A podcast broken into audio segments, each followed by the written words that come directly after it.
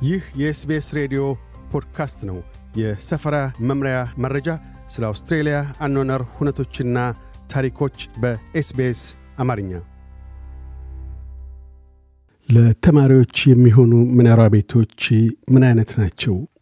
አውስትሬልያ ለባህር ማዶ ትምህርት በጣሙን ዝነኛ ከሆኑ መዳረሻዎች አንዷ ናት። እንዲሁም በአሁኑ ወቅት የኪራይ ቤት ፈልጎ ለማግኘት አዋኪ ከሆኑባቸው ስፍራዎች ውስጥም ትገኛለች። ወቅቱ በተለይም ከመቼውም ጊዜ በበለጠ ለተማሪዎች በጣሙን ጠቃሚ የሚሆኑ የመኖሪያ ቤት አማራጮችን መገንዘቢያ ነው። የመኖሪያ ቤት ፍለጋው የት እንደሚማሩ ማረጋገጫ እንዳገኙ ወዲያውኑ መጀመር ይኖርቦታል። መኖሪያ ቤቶ ከበጀቶ ቀየውና የአኗኗር ዘይቤው ጋር የሚስማማ መሆን አለበት። ጥቂት በጣም ታዋቂ አማራጮችን እንሆ።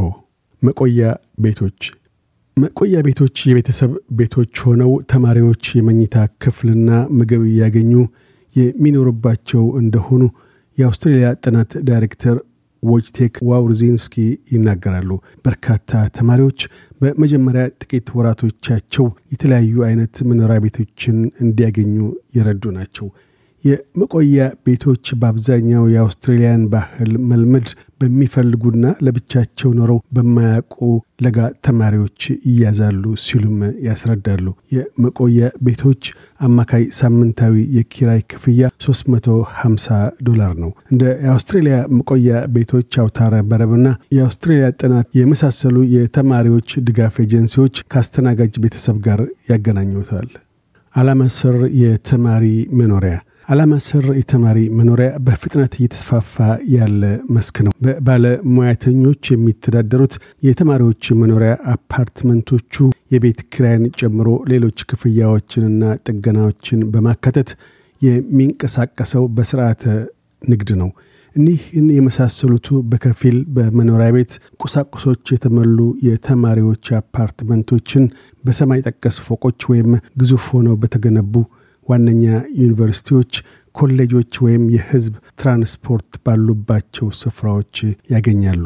የክፍያ መጠኑ እንደ ደባሎቾ የሚወሰን ሲሆን ከ280 እስከ 350 ዶላር ያህል ሊያስከፍሎት ይችላል። እንደ ዩኒ ሎጅ፣ ካምፐስ ሊቪንግ ቪሌጅስ እና ስቱደንት ሃውሲንግ አውስትሬሊያ የመሳሰሉ ታዋቂ ድረገጾች የተማሪ መኖሪያ ማመልከቻዎችን ያስተናግዳሉ። እንዲሁም በተማሪ ድጋፍ ኤጀንሲ በኩል ማመልከት ይችላሉ።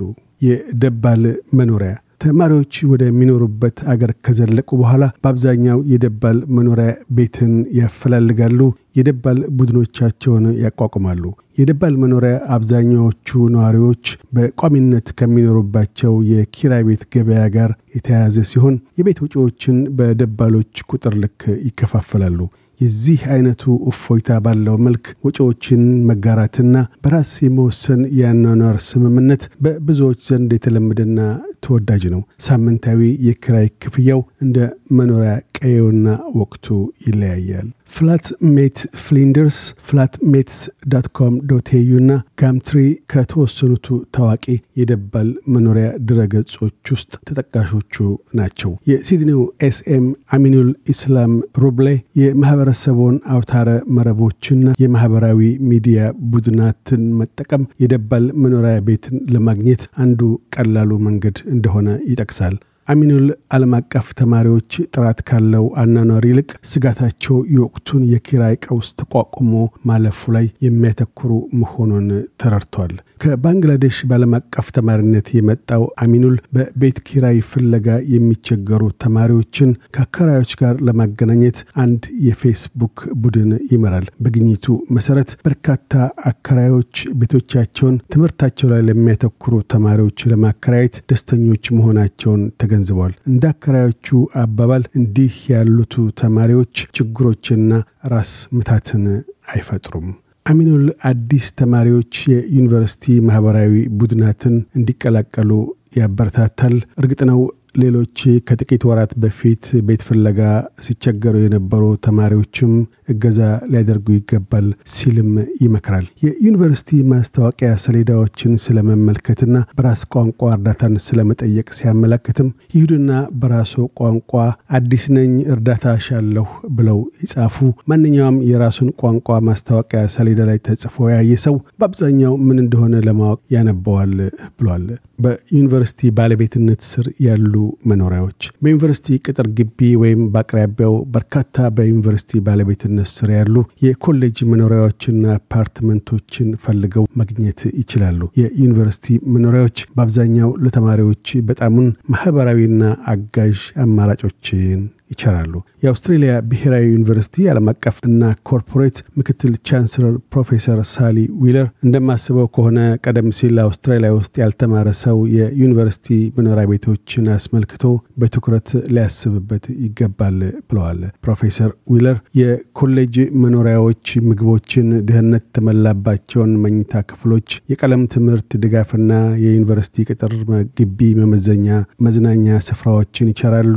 በርካታ ዩኒቨርሲቲዎች አንድ ወይም ሁለት ከዩኒቨርሲቲ ጋር የተያያዙ የኮሌጅ መኖሪያዎች አሏቸው። ለምሳሌ ያህል በአብዛኛው የስፖርት ተቋማትንም ለመጠቀም ከዩኒቨርሲቲዎች ጋር ስምምነት አላቸው ብለዋል። አንድ የኮሌጅ መኖሪያ ክፍል ኪራይ ዋጋ እንደ የዩኒቨርሲቲዎቹ ይለያያል። ምናልባትም በሳምንት እስከ 700 ዶላርስ ሊከፍሉ ይችላሉ። ሆኖም ማስታወስ ያለቦት ሁሉንም አገልግሎቶች ያካተተ መሆኑን ነው። በተቃራኒው ግና የጠቅላላ ዩኒቨርሲቲ መኖሪያ ሙሉ በሙሉ የተሟላ በከፊል የተሟላ ወይም በራስ የሚሟላ መኝታ ክፍል አማራጮች አሏቸው። የተቋማቱን አገልግሎቶችና ማህበራዊ እድሎችንም የተጠቀሙ ራስዎን ችለው መኖር የሚሹ ከሆነ እንዲያም ሆኖ ርካሹ አማራጭ ነው። ዩኒቨርሲቲዎች የሁለቱም አይነት መኖሪያ ቤት ማመልከቻዎችን ተቀብለው ያስተናግዳሉ። የተወሰኑት የእነሱን የመጠይቅ መስፈርቶች ሲቀበሉ ዋስትናን የሚሰጡ ሲሆን፣ ሌሎች ወደ አውስትራሊያ ከመዝለቀው በፊት ሌላ ማመልከቻ እንዲያስገቡ ይጠይቃሉ። እንዲሁም የተወሰኑ ዩኒቨርሲቲዎች የ data ሰንጠረዥ ከዩኒቨርሲቲ ቅጥር ግቢ ውጭ ያሉ መኖሪያዎች በመማር ላይ ባሉና ለመማር ወጥነው ላሉ ተማሪዎች ተደራሽ በማድረግ ራሳቸው ይከውናሉ።